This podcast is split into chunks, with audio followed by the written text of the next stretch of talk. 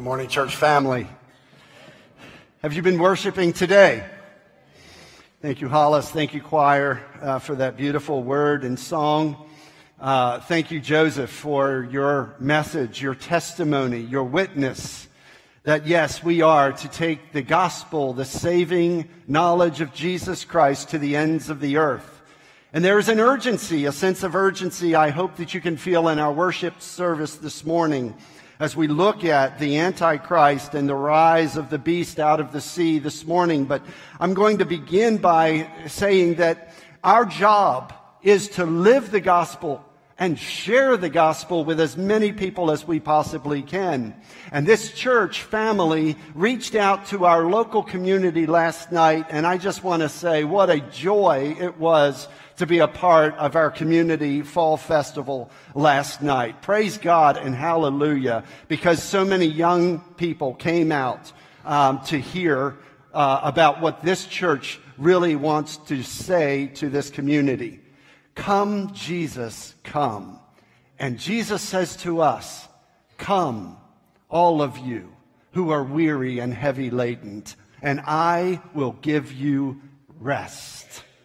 And that is what we are all hoping for and praying for. So this morning, I invite you to turn open in your Bibles, no, not to Revelation, but to 1 John, 1 John chapter 2. And if you are able, please stand for the reading of God's Word as we begin our journey or continue our journey through Revelation. 1 John chapter 2, beginning in verse 18. I'll just read a few of the verses there, and then we'll pray, and then we'll launch into Revelation 13. But to get context, I felt like it was important to begin here. Dear children, this is the last hour. And as you have heard that the Antichrist is coming, even now many Antichrists have come. This is how we know it is the last hour. They went out from us, but they did not really belong to us. For if they had belonged to us, they would have remained with us. But their going showed that none of them belonged to us. But you have an anointing from the Holy One, and all of you know the truth. I do not write to you because you do not know the truth, but because you do know it, and because no lie comes from truth. Verse 22 Who is the liar? It is the man who denies that Jesus is the Christ. Such a man is the Antichrist. He denies the Father and the Son. Father, we love you. We thank you for your word. We thank you for inspiring John the Apostle to write these words in a letter to the early church. And as we think about and as we study Revelation, the, one of the other books that John wrote, Father, we pray that you will help our hearts to see your eternal plan as it plays out. But most importantly, give us a sense of urgency that the time is near when you will bring an end to everything on this earth as we know it. And so that, Lord, you are patient, not wanting anyone to perish, but everyone to come to repentance.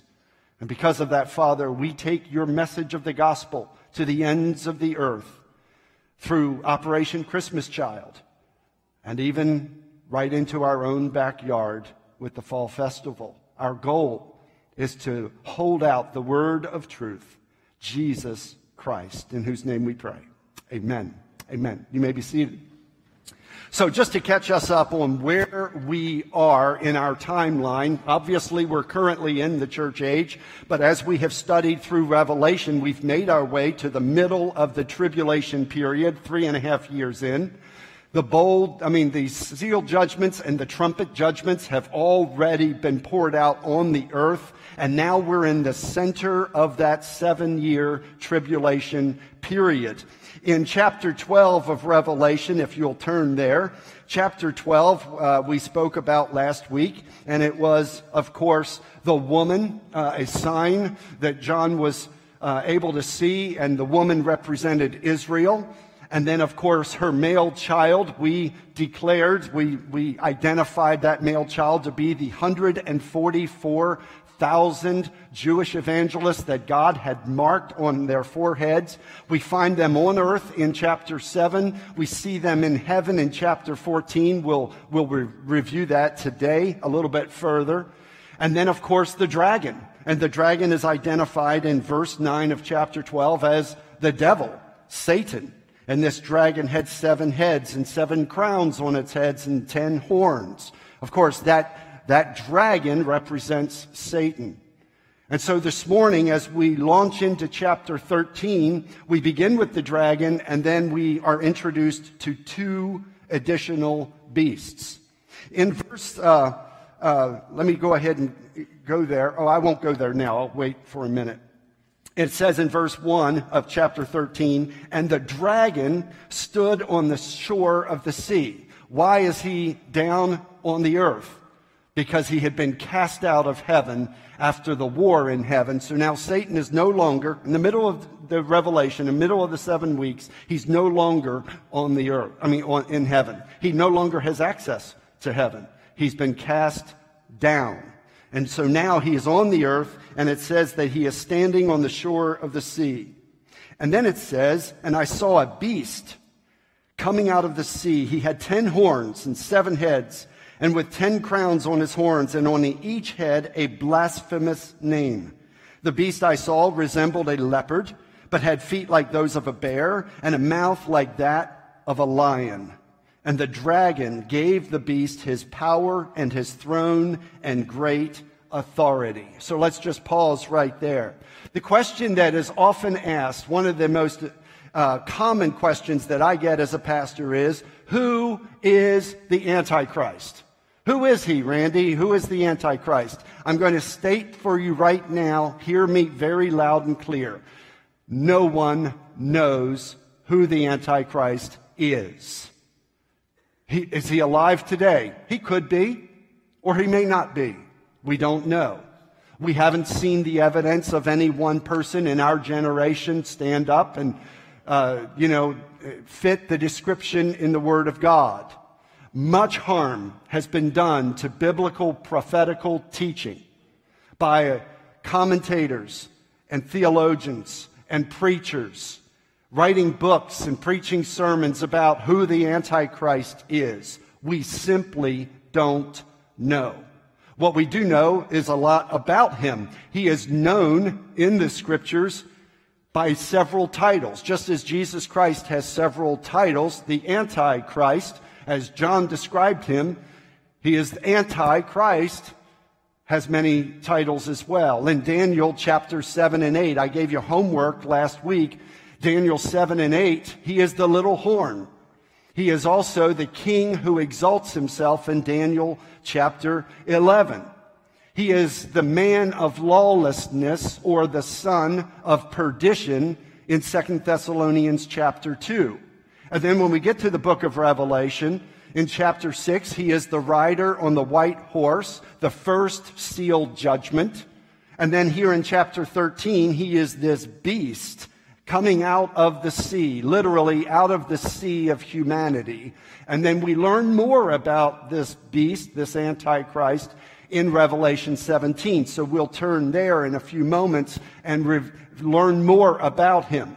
This is how we can amass a description of the Antichrist. But who he is today as a person, we don't know. Now, if you've done your study in Daniel, you will learn that uh, we, can, we can gain some insight as to where he will arise. Uh, here's a chart up here in Daniel chapter 2. Daniel's given a vision of an image, and that image has uh, several parts. There's the gold head, there's the silver chest and arms, there's the bronze uh, thigh and, and belly, thighs and belly, and there's the iron legs, and then, of course, there's the clay and iron feet of that statue.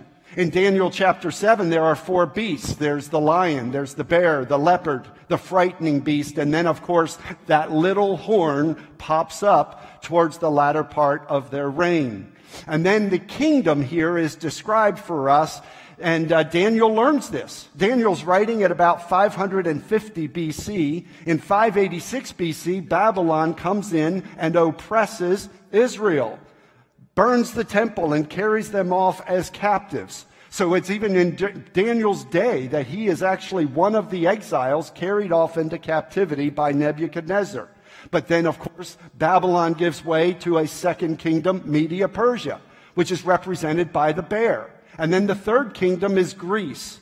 And Greece, of course, we know in our history lessons, we learn about Alexander the Great and how he swept across the earth. This is why he is described as a leopard, how swiftly he was able to take over the known world at that time. He is described as the bronze belly and thighs there. And of course, we know Greek and bronze is very uh, popular there. And then, of course, that fourth beast is Rome. That fourth beast is Rome. And of course, as John's writing, Rome is in power. Rome is that fourth empire that is actually oppressing the Israelite people. So you see, Daniel has this amazing uh, responsibility and privilege of letting God tell him about the panorama of human history and how each one of these kingdoms oppresses Israel. And so now, if you think about it, you move over into chapter 8. What Daniel is learning in chapter 8 is that, that he is now getting whittled down. This Antichrist is getting whittled down from whence he will come. And so we see here that the two nations that are represented in Daniel 8, uh, Jerry just read it for us, is that the ram is represented by Media Persia that had two horns, two horns representing Media and Persia. And then there is a shaggy goat, a goat that had a prominent horn, and that prominent horn is none other than Alexander the Great. But his horn was broken off. He died. And then that horn was replaced by four horns because Greece then was divided into two, I mean, into four kingdoms under four generals Lysimachus, Cassander, Seleucid, and ultimately Ptolemy.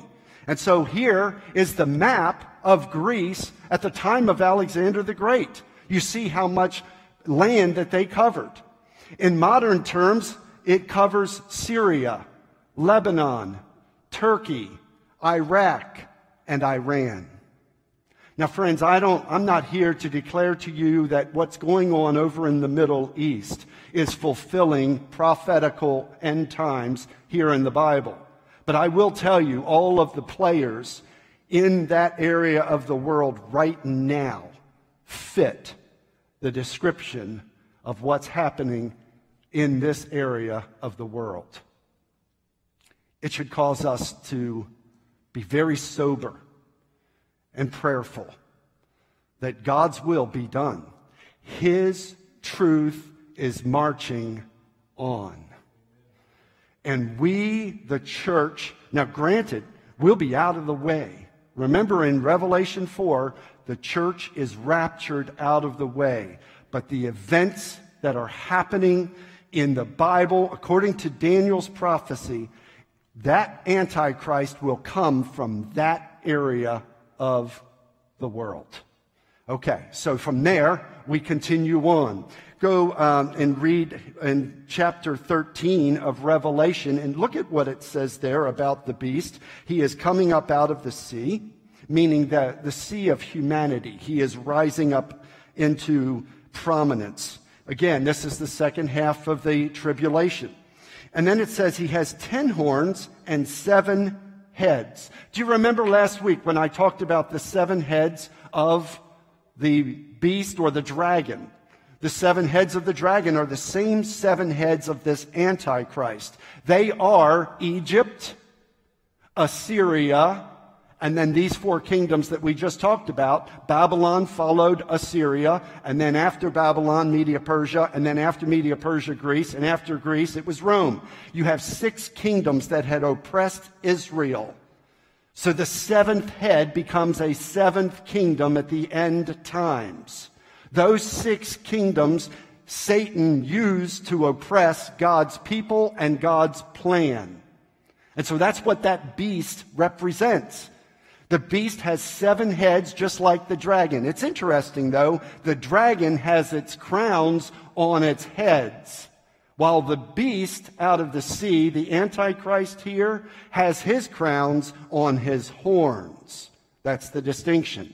Because the Antichrist will, in fact, rule over ten kingdoms. Notice what it says there. He has ten crowns on his horns, and on each head a blasphemous name. So all seven of these nations that have oppressed Israel, or six of them that have oppressed Israel, now the seventh will, that's what will happen. The beast, he says in verse 2, I saw, listen to the words that are used. I, it resembled a leopard, but had feet of a bear and mouth of a lion. Now, this would indicate what? That the majority of the beast is, in fact, the leopard. Well, what is the leopard? The leopard is Greece. Ancient Greece, the Grecian kingdom that I just put up on the map. And so we see from that map, all of those nations is where this beast will come from. And it says it has feet like that of a bear and a mouth like that of a lion. And where does he get his power from? He gets his power from Satan. So, who is the Antichrist? Most people want to think it's a man. And yes, you're right. But it's more than a man. The Antichrist is ruled or influenced or controlled by satanic forces. This person is being given power from Satan. That's why we will also see him in Revelation 17 as the beast coming up out of the abyss. The abyss is the holding chamber, the prison of demons. And so this beast is led not just as a man, but he is led by the spirit of Satan. And he represents the seventh kingdom, the seventh and final kingdom. And of course, the beast will become an eighth kingdom once he takes over those ten nations or those ten kingdoms. Does that make sense to everybody? So one of the heads of the beast seemed to have had a fatal wound, it says in verse 3. One of the heads of the beast seemed to have had a fatal wound, but the fatal wound had been healed. Two more times this is referenced about the beast. One of the most misunderstood things about this chapter is that everybody believes that the Antichrist, when he rises to power, will have an assassination attempt against him, and therefore he will be deemed to have died from that assassination attempt, but then he'll rise to life again, and everybody will go ooh and ah, and they'll have to follow him. But that is a total misreading of Scripture. Total misreading of Scripture because it says one of the heads of the beast. Well, we just described the seven heads of the beast, did we not? So it's one of those kingdoms that had been wounded that was no longer. When we get to chapter 17, we're going to learn a lot more. I call it the keep reading principle. So if you want to, let's go over to chapter 17 and we'll learn more about this beast. Chapter 17, beginning in verse 7. Verse 7 of chapter 17. And I'll read it and we'll just comment on it as we go. Then the angel said to me, Why are you astonished? I will explain to you the mystery of the woman and of the beast she rides, which has the seven heads and ten horns. Same beast. Same beast. You see that? And of course, he says in verse 8, he says, The beast which you saw once was, now is not, and will come up out of the abyss and go to his destruction. So let's, let's unpack that once was. Now, when is John writing this and when is John getting this revelation from the angel? Because he's talking to the angel at this point. It's in 95 AD. So in 95 AD, the angel is telling John, this beast once was, now is not, and will come again. Now, let's understand, if you're standing in 95 AD, the beast that had seven heads The first six heads had already come and gone. Those kingdoms that are representing those heads had already come and gone. Egypt, Assyria, Babylon, Media Persia, Greece, and then Rome. In 70 AD, Rome came in and destroyed the temple and dispersed the Israelite nation. Israel ceased to be a nation and a people that gathered in that part of the world. In 70 AD. In 95 AD, this statement makes total sense. The beast that had oppressed God's plan and God's people once was, but now in 95 AD is not. But he will come again. You see what, what he says? And then he says this The inhabitants of the earth whose names have not been written in the book of life from the creation of the world will be astonished when they see the beast because he once was, now is not, and yet will come. This calls for a mind with wisdom. The seven heads get, now we're getting really specific here. The seven heads are seven hills on which the woman sits. They are also seven kings. The word hills there can also mean kingdoms. Some people interpret this particular uh, verse of scripture that Rome is built on seven hills. And therefore, it must be the seat of the beast. And therefore, the Pope must be the Antichrist. Can I just share with you, there's nothing more preposterous than that. You know, people have said it was Nero who was the Antichrist. They've said it was Napoleon who was the Antichrist. Oh, it sounds great for us to call out Adolf Hitler as the Antichrist. But understand, the Antichrist has not come yet. Are they Antichrists, little a? Absolutely. But they're not the Antichrist. How about Joseph Stalin? How about Idi Amin? Think about how many people they brutally murdered during their lifetime in their reign in their kingdom. Hey, listen, they are antichrist, small a, but they are not the big A antichrist. Do you realize back in the 80s, there was a group of people who believed that Ronald Wilson Reagan was the antichrist? You know why? Because his name's Ronald Wilson Reagan each had six letters.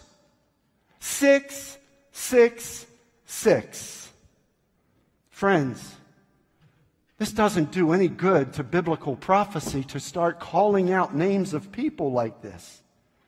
Let's be responsible with our biblical prophecy because here he says the seven heads are seven hills or mountains or kingdoms on which the woman sits. They are seven kings, and get this, five have fallen. Now, unless Rome's seven hills have had five of them flattened out, then it can't be that.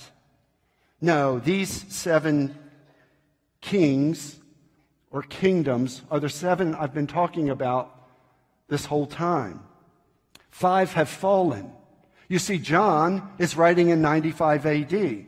Those five have fallen Egypt, Assyria, Babylon, Media Persia, and Greece. One is, which one is still in power? Rome. Rome is still in power, and one is to come. And so that one to come is the seventh. And then it goes on to say, but when he does come, he must remain for a little while, and the beast who once was and now is not is an eighth king. He belongs to the seven and is going to his destruction. And then he gives us more information about how he will become the eighth king. The ten horns you saw are ten kings who have not yet received a kingdom. This is the seventh kingdom but who for one hour will receive authority as kings along with the beast. They have one purpose and will give their power and authority to the beast, the Antichrist. They will make war against the Lamb, but the Lamb will overcome them because he is Lord of lords and King of kings, and with him will be his called, chosen, and faithful followers. Praise God and hallelujah.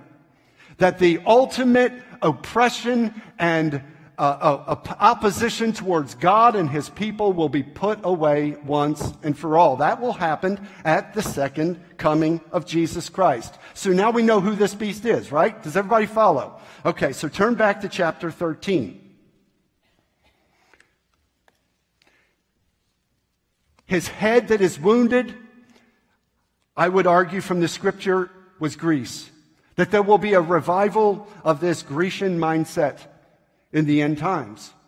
That there will be a revival of opposing God. You know, Greek mythology is very popular. Think about how it may re energize a pluralistic gods in our world today. That there's not just one true God, but there are multiple gods. We learn from Daniel, as well as Second Thessalonians, as well as right here in Revelation, that he will be proud he will speak blasphemous and boastful words, and he'll exercise his authority for 42 months. Look at what it says there uh, in verse 5 of chapter 13. The beast was given a mouth to utter proud words and blasphemies, and to exercise his authority for 42 months. That's three and a half years. That's the second half of the tribulation period. He opened his mouth to blaspheme God and to slander his name and his dwelling place and those who live in heaven. He was given power to make war against the saints and to conquer them, and he was given authority over every tribe, people, language, and nation. How far reaching will his influence be in this world? Remember, after the seven trumpets, half of the world's population will have been gone. We have 8 billion on our planet today. After the rapture of the church, and after all of the wars and all of the bloodshed and all of the martyrdom, there's only going to be about eight, 4 billion people left on the planet, you see. And so the people will be looking for a leader. And this is when the Antichrist will arise. All inhabitants of the earth, verse 8 says, will worship the beast, all whose names have not been written in the book of life, belonging to the Lamb that was slain from the creation of the world. He who has an ear, let him hear. How often do we hear this from Jesus as he's speaking to the seven churches? He who has an ear, let him hear what the Spirit is saying to the churches. Folks, this is why we have to read this. This is why we must try to study it and understand it. And then in verse 10 it says, If anyone is to go into cap- captivity, into captivity he will go. If anyone is to be killed with the sword, with the sword he will be killed. This calls for patient endurance and faithfulness on the part of the saints. And so we see here that this Antichrist, and we'll talk about the number 666 in a moment, but this, this beast, this Antichrist, he will blaspheme God. He will exalt himself. In Daniel chapter 11, it talks about how he will, uh, he will not even honor the God of his fathers. Some would say, well, that means that he must be Jewish, that he's going to be the, a Jewish leader because the God of his fathers would refer, refer to that. That again is a misinterpretation because even Gentile king, kings have fathers, forefathers, ancestors. Okay, many, uh, many would try to come up with different ways to identify the Antichrist and his ethnicity. I believe he's a Gentile, and I believe that it is a false religion that he leads. What that false religion is, is anything that puts Jesus Christ down. That's false religion. The, the whole world will worship him, and then his number is 666. Uh, that was our memory verse, and I, I picked that memory verse for one reason and one reason only. It's probably the most well known uh, piece of scripture to the non believing world. Everybody knows that the Antichrist number is 666. Do you remember when the UPC codes came out, the bar, barcodes? Do you remember that? And everybody said, oh, that's the mark of the beast. That is the mark of the beast, 666. There are six numbers, six numbers, six numbers. Um, others would say that it's uh, the number of a name. Think about Nero. I mentioned Nero earlier. If you take the Roman name Nero and then you somehow transliterate it into Hebrew, which I'm not sure anybody would be willing to do in the first century, but they, if you translate it into Hebrew, then the number values of the letters of his Hebrew name add up to 666. Isn't that fun? We could do that with pretty much anybody in this room. You want to be the Antichrist? I can come up with a number for you. Okay? Here's the point. None of that really matches up to the Word of God. Look at what it says there in verse 18 of chapter 13. This calls for wisdom. If anyone has insight, let him calculate the number of the beast, for it is man's number. Man's number. In the Greek, I, you know me, I'm a Greek scholar. I love Greek. And I, I, I went in and I read the Greek. There is no indication in the original Greek language of the New Testament that says there needs to be some kind of an A or the in front of number.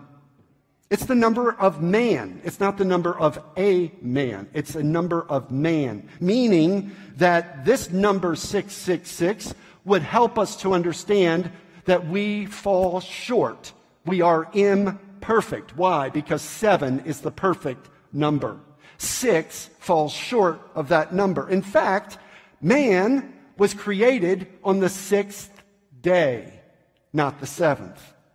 Man falls short, and there is a gap between six and seven. And if you manifest that out to its multiple units of God, God is holy, holy, holy. The God number is three. So if you take the God number three times, seven, seven, seven, then man's number is one less than that, below that, six, six, six. Humanism is the very core of everything that is against Almighty God. When we humans believe that we can solve our own problems and we turn a blind eye to God, then guess what? That is 666. It's happening in our school systems. And guess what, friends? It happened at the Tower of Babel. Let us make a name for ourselves, is what those builders of the Tower of Babel said. So that's the Antichrist. His number is 666. He represents all of those things. We've already looked at this. The seven heads are the seven hills or kings, and the five have fallen. One is and one is not. And then the Antichrist, this beast, the satanically influenced man, is the eighth king. Now let's look at the beast out of the earth. In verse 11 of chapter 13, it says this Then I saw another beast coming out of the earth. He had two horns like a lamb, but he spoke like a dragon. Makes sense, right? He looks like a lamb. He seems peaceful and he seems quiet and he seems to be someone you can approach. But he speaks like a dragon. The dragon, of course, representing Satan. And then it says, He exercised all the authority of the first beast on his behalf and made the earth and its inhabitants worship the first beast, whose fatal wound had been healed. And he performed great and miraculous signs, even causing fire to come down from heaven to earth in full view of men. Because of the signs, he was given power to do on behalf of the first beast. He deceived the inhabitants of the earth. He ordered them to set up an image in honor of the beast who was wounded by the sword and yet lived. He was given power to give breath to the image of the first beast so that it could speak and cause all who refused to worship the image to be killed. He also forced everyone, small and great, rich and poor, free and slave, to receive a mark on his right hand or on his forehead so that no one could buy or sell unless he had the mark, which is the number, the name of the beast or the number of his name. Now, folks, this is where a lot of Bible students get hung up about, oh my gosh, we'll have some kind of a chip implanted in our head. We'll have a chip implanted in our wrist. There's technology now. There's technology now that you can actually buy um, by having some kind of a mark on your um, hand, and you can use it as a scan. You, how many of you gone to the tap uh, visas, right? You just tap, okay? Many of you do that. So the technology is coming. It's here, okay? Whether or not that technology is what will be displayed here, I don't know. All I know is that I'll be out of here, okay? I'll be up in heaven watching everybody trying to buy and sell using a chip in their head. Okay? But here's the point is that there will be a control of the earth's population by the beast out of the sea and the beast out of the earth. And there will be people who are Christian who recognize they've, they've come to Christ during the tribulation. And they'll say, I'm not going to take the mark. I'm not going to take this mark. And so therefore, they will, they will starve or they will be killed. And so that's the martyrs that we will learn to, we will see as we move into chapter 14. Understand now that the beast of the earth, this is, he's known as the false prophet. He is a religious, he has a religious mindset and he will help everybody, tell everybody they have to worship the beast coming out of the sea which is the Antichrist. And where does the power of the Antichrist come from? The dragon. So we see the dragon, the Antichrist, and the false prophet are all opposed to God and his purposes. But they will come to their end as we have read. So now we launch into chapter 14, and we'll spend just a few minutes there. But look at what it says there. Then I looked, and there before me was the Lamb standing on Mount Zion. Do you remember we read this a couple of weeks ago? Uh, actually, last week.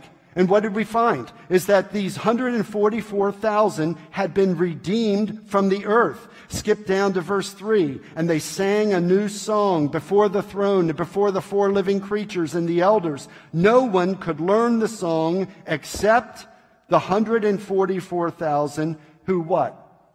Had been redeemed from the earth. Well, how did they get redeemed? How did they make it to heaven? Only because the only explanation is that they were, in fact, the sign of the male child in chapter 12. And so they are with the Lamb, and the Lamb is in heaven, and they are in heaven with the Lamb. Skip down now to the three angels that are dispatched, beginning in verse 6. Verse 6 says this Then I saw another angel flying in midair, and he had the eternal gospel to proclaim to those who live on the earth, to every nation, tribe, language, and people. He said in a loud voice, Fear God and give him glory because the hour of his judgment has come. Worship him who made the heavens, the earth, the sea, and the springs of water. And so we see here that this first angel proclaims the eternal gospel to the whole world. Isn't it amazing that in the midst of this rebellion on earth, this worship of a deceitful and despicable antichrist, the beast coming out of the sea, that God still loves all people. And he sends his angel to declare the eternal gospel. Come to Jesus. Reject the beast. Reject anything that is not of God and come and be saved before the hour of judgment. And then a second angel comes, and look at what it says there in verse 8. A second angel comes and he makes a declaration. Fallen, fallen is Babylon the Great, which made all the nations drink the maddening wine of her adulteries. We'll learn more about this when we get to chapter 17. The woman that rides the beast this is a, a false religious system. And the Babylon is, of course, one of the most important cities in the whole Bible. If you, if you were to count up the number of times that Babylon occurs in the Bible, it falls as only second to Jerusalem itself. Jerusalem is the most mentioned city in the whole Bible, and the second most mentioned city in the whole Bible is Babylon a second angel has come to declare that Babylon will fall. Well, if it's going to fall, then it must be rebuilt. Babylon must come back. I don't know if you remember back when Saddam Hussein was still living, he was trying to rebuild Babylon, bring back the glory of Babylon from the days of Nebuchadnezzar and Belshazzar.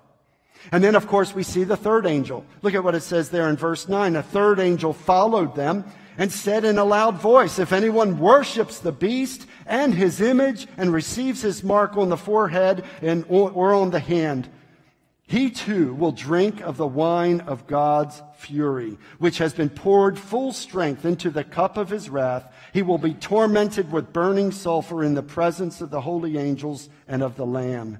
And the smoke of their torment rises forever and ever. There is no rest day or night for those who worship the beast and his image, or for anyone who receives the mark of his name.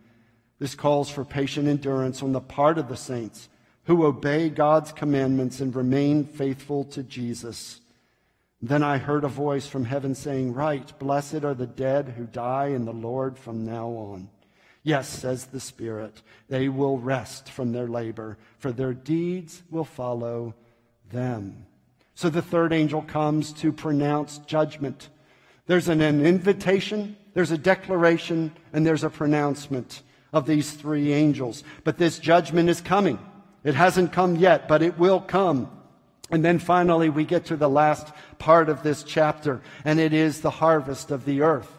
The harvest of the earth. And this harkens us back to Matthew chapter 13 when Jesus told the parable of the wheat and the tares. If you know anything about Jesus' parables, they always always refer to him as the king or to the kingdom itself, the kingdom of God.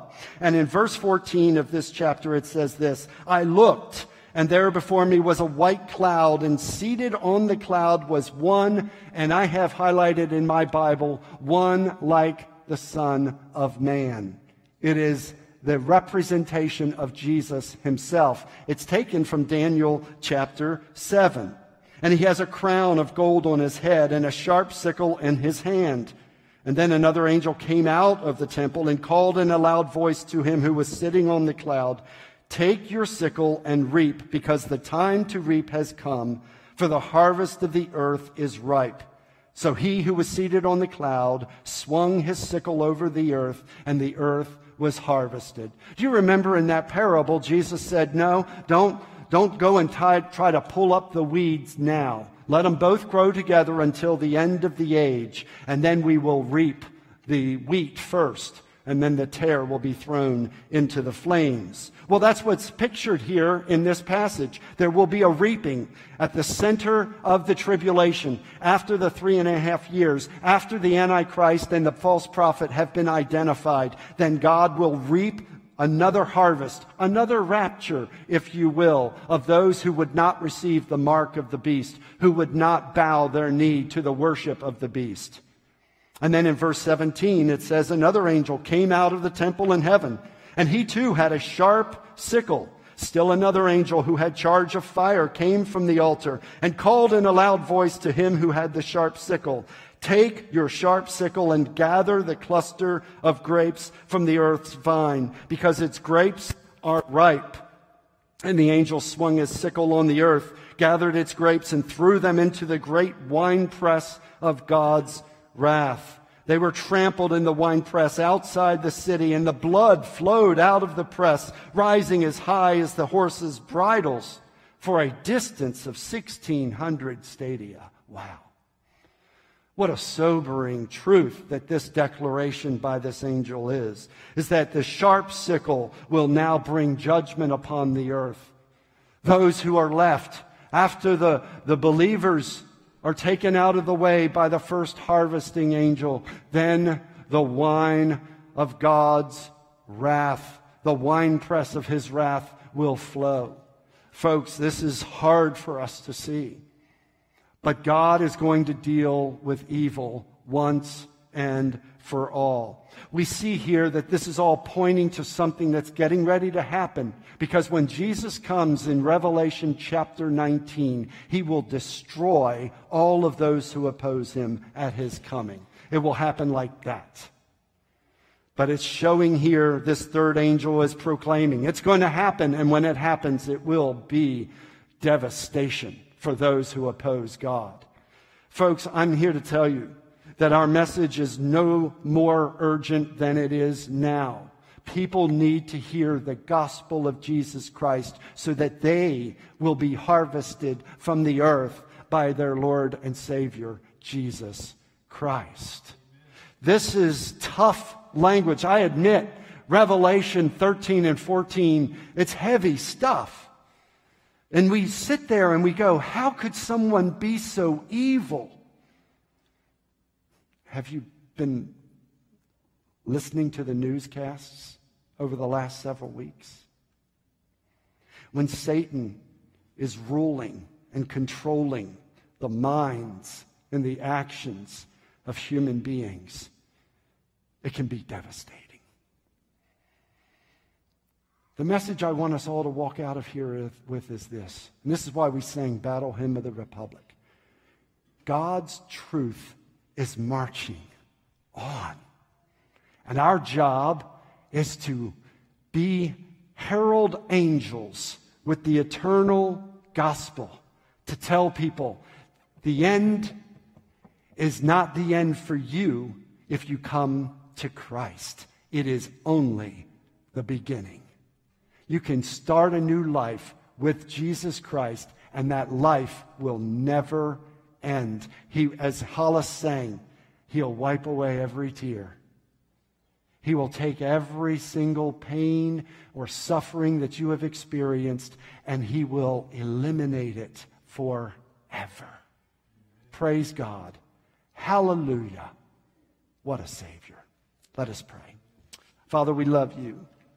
We thank you that your word doesn't mince words, that, Lord, you teach us through the study of your word that you will deal finally with the evil of this world. But Lord, our job in the meantime is to tell of the great news of Jesus Christ. Lord, that's the takeaway here. That we will be heralds. We will be like that angel that you will send in the middle of the week to tell the eternal gospel to those who are on the earth today. Father, thank you for your word. Thank you for your living word, Jesus Christ, in whose name we pray.